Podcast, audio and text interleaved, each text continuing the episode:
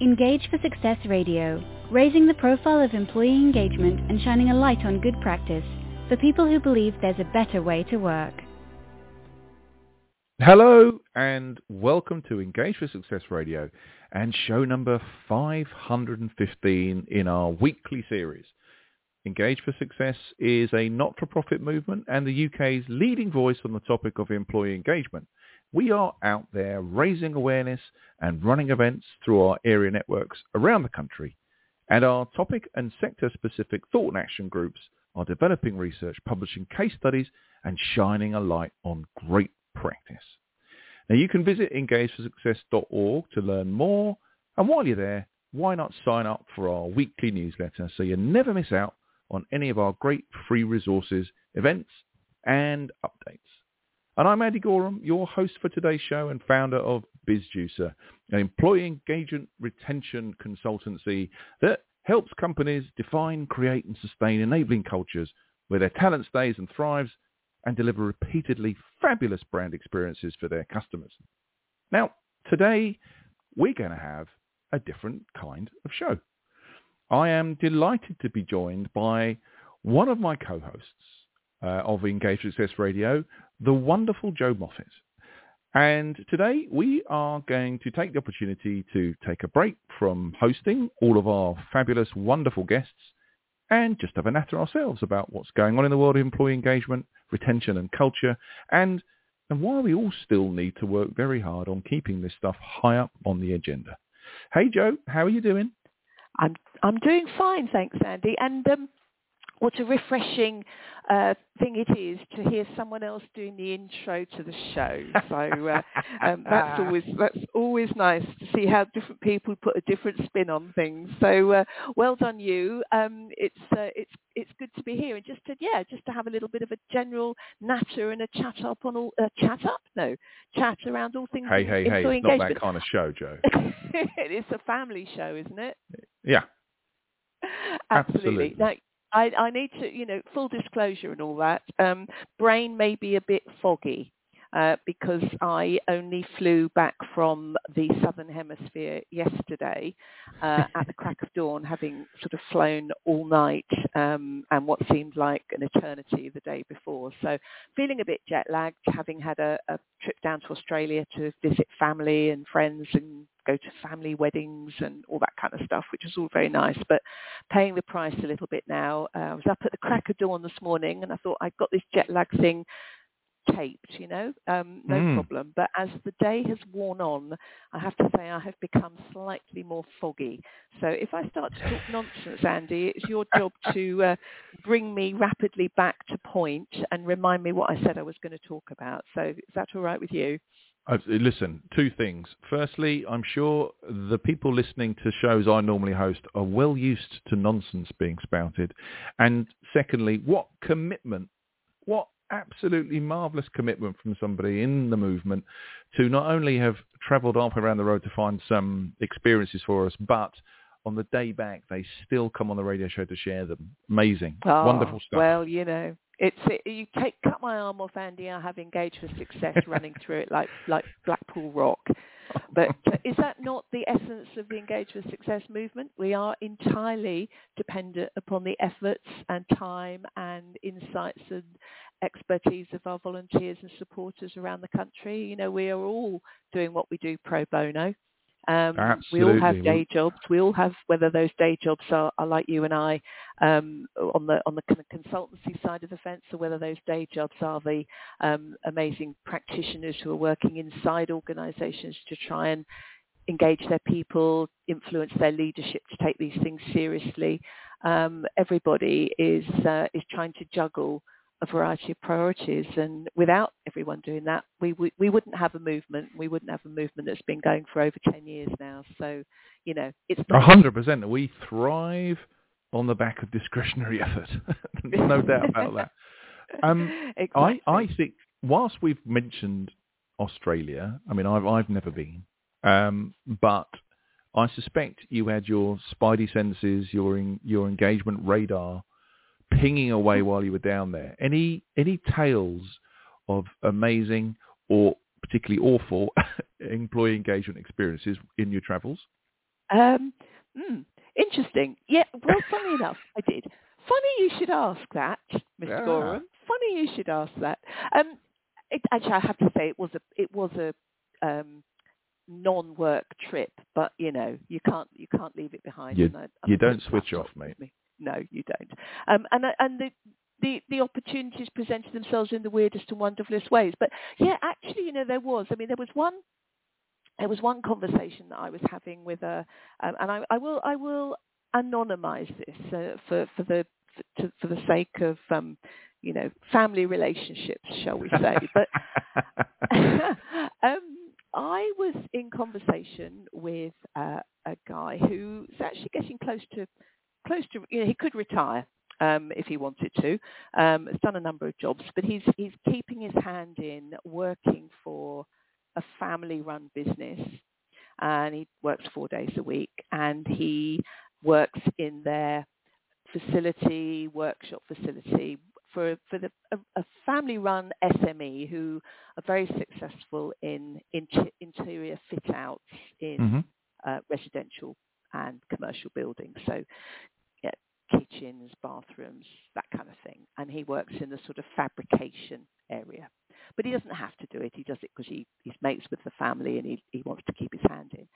And he, he just kind of got chatting to me and he said, well, what would you do about this problem that we've got then, Jo? And he, he explained to me that he, um, he will go into, he should start work at seven o'clock in the morning. Mm. That's when the fabrication unit starts work at seven o'clock. And those people who work in that unit, and it's not huge, there's you know a few of them, um, they have their what they call what they beautifully call in Australia. And if you've not been to Australia, Andy, you've missed a treat because everything everything gets shortened and everything has an O on the end of it. So they have their smoko. Uh, Ah. Their smoko breaks are their diarised time slot where people can stop working in the fabrication unit and go off outside for a quick smoke. Right. So, classic Australian, we need a smoke diarised or scheduled two smoko breaks um, in in the course of the working day.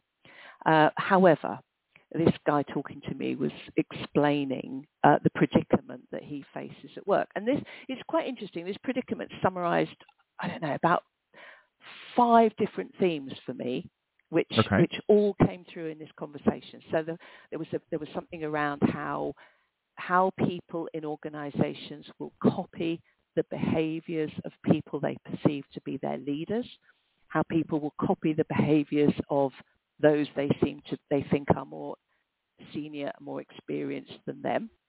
Uh, Yep. And we know this to be the case. You know, we Absolutely. behaviors.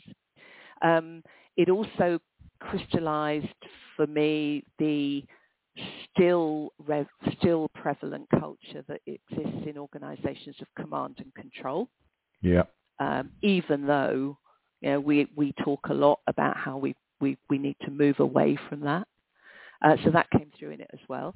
The other thing that came through in it was um, the mistaken belief by employers that actually that they they're paying people to be present for a period of time rather than thinking about what it is that people are doing in the time that they are at work and Yeah. you know what you know I'm paying you to be there from 9 to 5:30 ergo I pay you from 9 to 5:30 but actually what do you do in that 9 to 5:30 so that whole sort of presenteeism thing Mhm. um, it also brought up the, the different um, expectations and um, motivations of different generations in the workplace and how people of a certain age, and I include myself in that, often have a different take on what it means to go to work compared to the Gen Y and um, Gen Z, particularly Yep. Gen Z coming up. Um, and it also reminded me of the um, the whole um, uh, autonomy, mastery, and purpose thing oh yeah. Dan um, of Dan Pink. And all of those things came through with this one problem. Wow. Uh, so what was that problem? what was And, the um, problem, I- Joan? well, the problem was that my uh, the guy who was talking to me and who has the challenge, they all start work at seven. He gets there at six o'clock and starts work at six o'clock in order to know, to allow himself to take additional smokos outside of the scheduled smoko allocation. Right. and the problem that had now arisen was that the younger members of the workforce were seeing that he was taking additional smokos outside of the allocated smoko slot and were copying his behaviour. Uh, However, they weren't turning up at six in the morning and doing an extra hour on the clock before taking these extra smoko breaks. You can see the problem. yeah. So, owners of the company talked to guy who's talking to me. So you're going to have to do something about this because they're copying you. Explain to them what you do, and that will solve the problem. Oh And- dear. And I said, no, it, it, it won't solve the problem. You're trying to solve the wrong problem. You know, you, you're seeing younger younger people seeing you doing what you're doing, thinking that that's the way to do it, thinking, oh, well, if he can do it, I can do it. That whole thing about equity and Yep. fairness, you know, he's doing it, so why can't I? Um, The actions of others give permission for everybody else. Yep. Exactly so. So there was that. Um, I said, no, you're, you're trying to you're trying to adopt the you know you're trying to solve the wrong problem here. Um, he said, well, I need to just go and explain to them, don't I, that I get in at six o'clock and that gives me permission, that gives me extra time on the clock to enable me to take extra smoko breaks. And I said, well, not really. I said, that's part of the maybe, but I said that's not really the thing that's the issue here. What you've actually, what you actually need to be thinking about is, you know, do we really need to?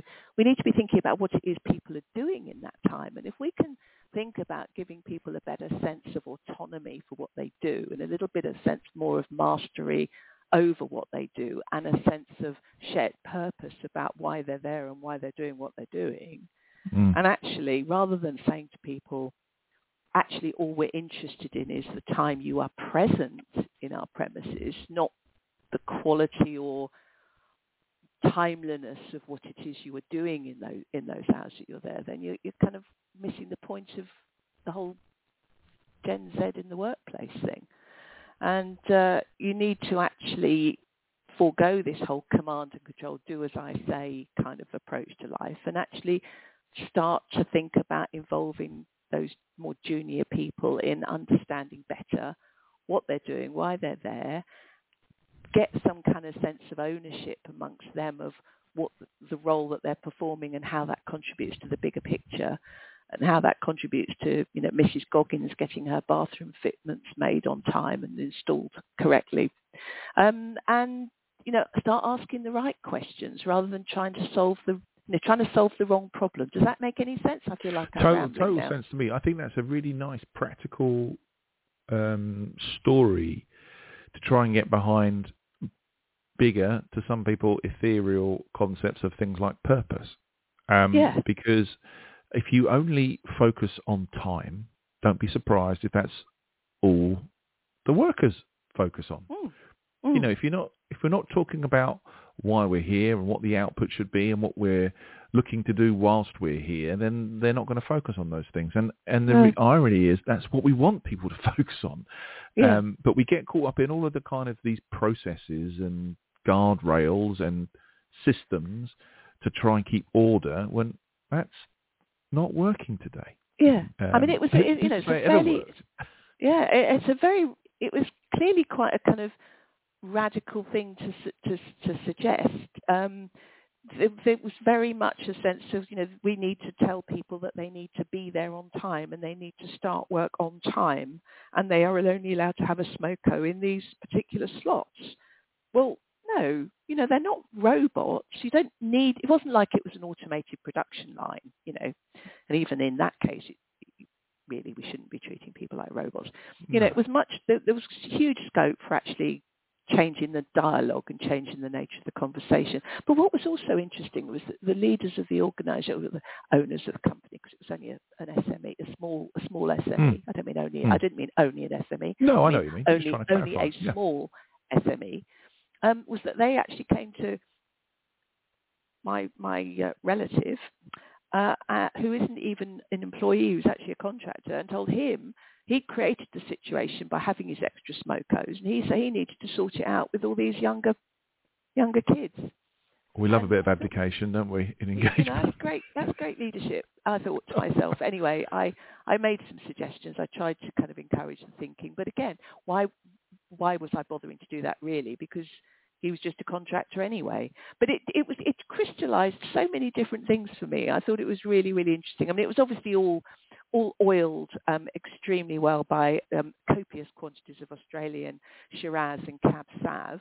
Um, ah. And uh, you know that sort of oiled the wheels of the debate and conversation. But it, you know, it was quite an interesting, cool example um, of how you you know how these things pan out in in the real world rather than I'd, sometimes uh, absolutely that's why I said I think I think it's a great practical um, story about something that's a lot bigger and and gets yeah. to the heart of really if we want engagement it's not going to come through processes and smokos it's it's going to come through uh, how people feel about what they do and being able to connect you know their efforts yeah. to an end yeah. result um, yeah.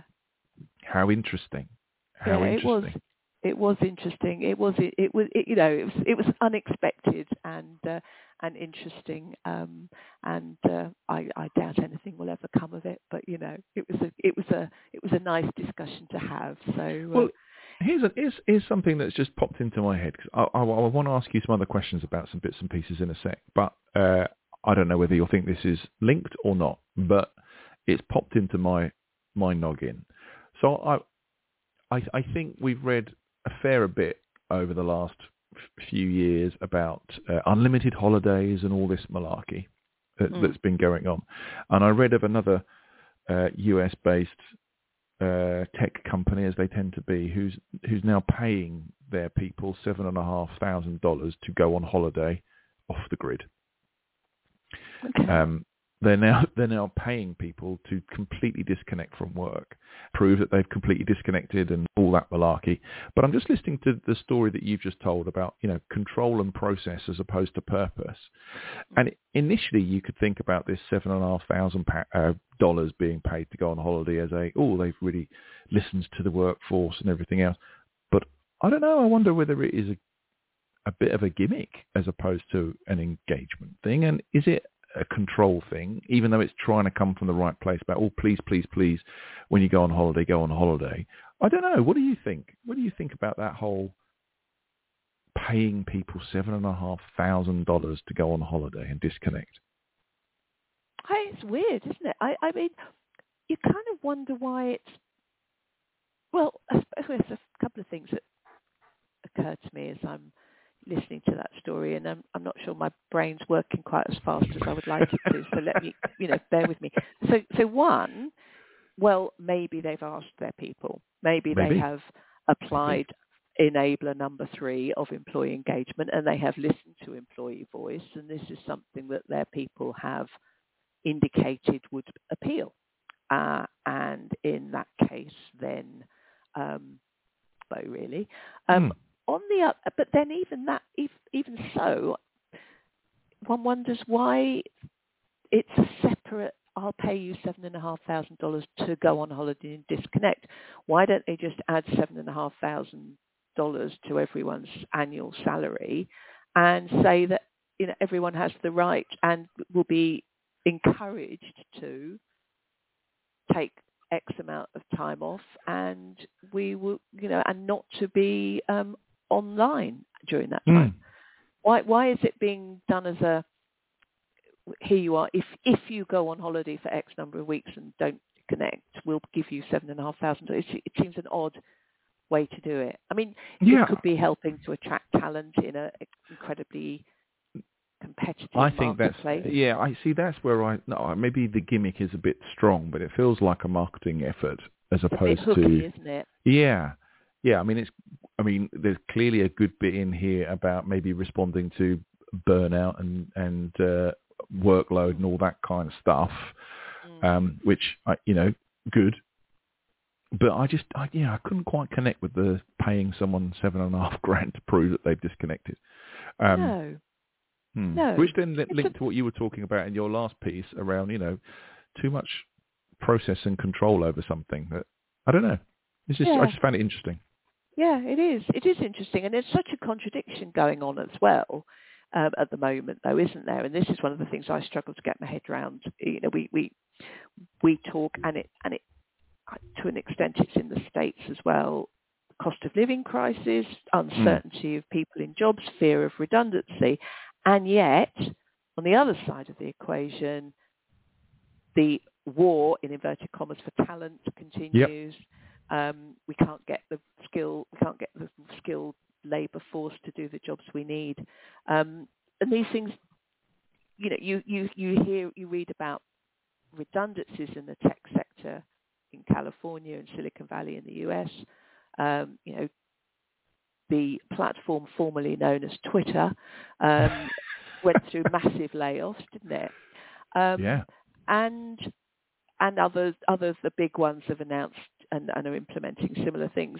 Um, and yet there's a tech, there's a shortage of talent that may, maybe means people paying seven and a half thousand dollars to try and attract somebody with a bit of holiday and go Yeah. off grid. So- So it, it's a bit of a contradiction which I struggle to get my head around. And if I'm quite honest, whether or not I'm jet lagged or not, I struggle to get my head, my head No, around that. I don't think it's got anything to do with jet lag. I think we're living in a very confusing time at the moment. I think the the juxtaposition of financial pressure and maybe seemingly wanting to do the right thing, but also businesses actually being under huge pressure to react to those cost pressures is causing them to act in a certain way. So I think there's an awful lot of saying things are important, but actually deliver of it mm, not necessarily being seen through, which is why it feels at odds, I think. Um, Hmm. I mean, this I think segues nicely into something else I want to ask you because uh, I, am I'm envious. You, I see you chairing an awful lot of conferences and forums and uh, engagement and culture related uh, shows. And if we're a, talking and it's about a real, I have to say, it's a real privilege to do it. I love Of it, course. and I get Yeah, to hear some fabulous things straight from the horse's mouth, which is which is great. So and, and that's what I want to ask you about, really, because I mean, there's a couple of show, shows, I say shows, conferences that spring to mind. One of which I think you were at recently, the Future of Work. yes, Um, any big takeouts from? Well, let's start there. Any big takeouts from there? Anything that really sort of like got you thinking? Yeah, yes, there were. Um, I mean, it's funny actually because it was literally that was the day before I flew out, Hmm. so um, I haven't really had a. It, it kind of feels like an eternity ago, um, and haven't really done the normal follow up on all of the things that came to me from that that I would normally have done immediately after the event. But there were Hmm. there were a couple of things that that, that really really struck me actually. Um, I mean, David MacLeod was there. He did the keynote um, at the start of the, of the Fab. day. So it was this was the Engage Employee Future of Work Summit. Um, Engage for Success are one of the um, sponsors and media partners for that, as we are for next week's um, Business Culture Connected event, which I, if I get time, I'll talk about that. I'm very conscious Yes, that because that does look We've like only a got fascinating seven agenda. minutes or so left. Um, Yeah. But but yeah, going back to the future of work one, it, it's interesting. So I was, as you say, I was chairing that. David did the keynote, but before that, I did um, some opening remarks, which I, I always get asked to do, and I was thinking about what are the themes that I'm expecting to see come through from the speakers at an event called Future of Work Hmm. conference. And one of the things that um, I touched on was the issue of trust, Yep. uh, and one was the issue of AI. So first of all, trust, and the Edelman Trust Barometer is a Hmm. fabulous annual survey, which I'm sure, Andy, you've heard of, and if Yes. any of our listeners haven't, I strongly recommend you look it up because it's fascinating and has been going for over 20 odd years now, and it maps trends in people's trust levels, as, you- as you Mm. expect from a title like that. Anyway, what's been apparent over the last couple of years is that as trust has declined in our governments, in our media, and in social media in terms of our competence and so on and so forth, as Mm. trust has declined in those traditional institutions, trust has increased with between us as individuals and our employer. So we Ah. trust our CEOs, the CEO of our company, not CEOs in business in general, as some amorphous mass, but my CEO of the Mm. company I work for, trust has gone up, and they are now the you know the most trusted um, person in my life, along with people that I live live and uh, work alongside. So Um, my so tribe kind of thing there then. yeah, it is. Yeah. It is Mm. uh, almost with with it, which in a way could be potentially seen as a bit worrying as we entrench into tribes more and more.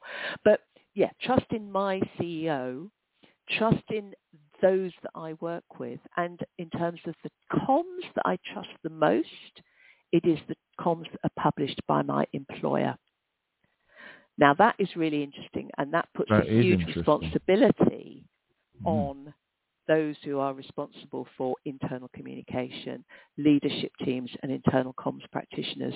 You have got a big responsibility on your shoulders because people are trusting what you're saying and you cannot afford to Wow. undermine that. Because in the words of David MacLeod, our dear David MacLeod, Engage for Success just arrives on foot and leaves on horseback, which I Yep. love that quote, and it is so true. So, you know, big responsibility. So I thought that was that was an interesting thing that I, I wanted to talk to people, you know, thought we would hear about during the day. And then the other thing was about AI. Um, and before we kicked off, I, I did a little bit of a straw poll in the, with the audience there, and there was um, uh, a, a, it was a packed out audience at the brewery in London. Um, it was a good few hundred people there, and what I asked them to do was to uh, stand up if they had this time last year been using or had used AI tools like ChatGPT this time last Yep. year hmm stand up. Um, a handful of people stood up. I asked them then to stay standing, and I asked the rest, I said to everyone else, right, okay, if you have used an AI tool like ChatGPT in the last six months, uh, sorry, since then, that's right, stand up if you've used ChatGPT or something similar since a year ago. Virtually the whole room stood There up. you go. There you go. And then I said, and this is what I then expected to see something different. I said, right, stay standing up if you are using it regularly and sit down if you've just dabbled or are just dabbling. And okay, a lot of people did sit down, but there was still an awful lot of people still standing, the, the, the majority, if I remember rightly. So it was very apparent that there has been an utter sea change in the use of AI in the last 12 months, things like ChatGPT particularly. Um, and I was expecting to hear a lot about that during the course of the day. And it, it was really, really interesting because 90 seconds we have left available. I will, I will just say that we had, the, there was a fabulous presentation on AI by a guy called Sebastian Hoff. Um, Mm. And he actually shared a clip on the screen of Barack Obama welcoming us all to the conference. And it was personalized and it was relevant and it seemed utterly authentic. And yet it wasn't. It was deep fake and it was totally created by AI. And the point I wanted to make was, goodness, if, if we are trusting employee comms as the most trusted, and if our CEOs are the people we trust, and if trust arrives on foot and leaves on horseback, then the horse, it could very rapidly vanish into the horizon as, uh, as, uh, on the back of would be the AI tool or the AI horse. What a lovely bunch of mixed metaphors there. Oh, what wonderful stuff. Absolutely wonderful stuff. And so the, the the challenge to the audience from Sebastian was: Do you think that perhaps you need to make sure, as organisations and as employers, you make a pledge to your people that you will not use AI-generated content in your internal employee comms? And go. I thought, yes, you know, that's a really important thing. And what a final point to leave our listeners with, Andy, because um, I've been chattering away and we're literally out of time. it's a brilliant final point. I think we're going to hear a lot more about AI going forward, but I love the sentiment of uh, keeping the authenticity, the realness, if you like, of that, of that internal Yeah. communication on the back of it being so important. Fantastic. Absolutely. absolutely. And I think overall the general tenet of the day was that people are involved in this, you know, they're using these tools. The Sebastian, again, coming back to him, was really surprised the extent to which we've embraced it in the UK versus America. Most people tend to think that people are using these tools much more in America, but actually we're ahead of the game in the UK in terms of usage. Um, and so that was interesting. And I think there was a general sense of an positive anticipation tempered with a bit of we need to tread carefully mm. uh, was the sort of order of the day on that one. But anyway, we've run out. Of time. More to time, come on so that, I think. More to come on. Well, look, I open the show. Uh, you, why don't you close it, and I'll learn oh, from you on how you close. It, I was going to bounce it back to you, Andy. All right. Well, thank you, uh, Andy Goram from BizJuicer and volunteer with Engage for Success for being a fabulous host today. Thank you to me for being the guest, and thank you to you for listening. And we'll see you next week. Bye bye. Take it easy, Jo. Bye. Engage for Success Radio, raising the profile of employee engagement and shining a light on good practice for people who believe there's a better way to work.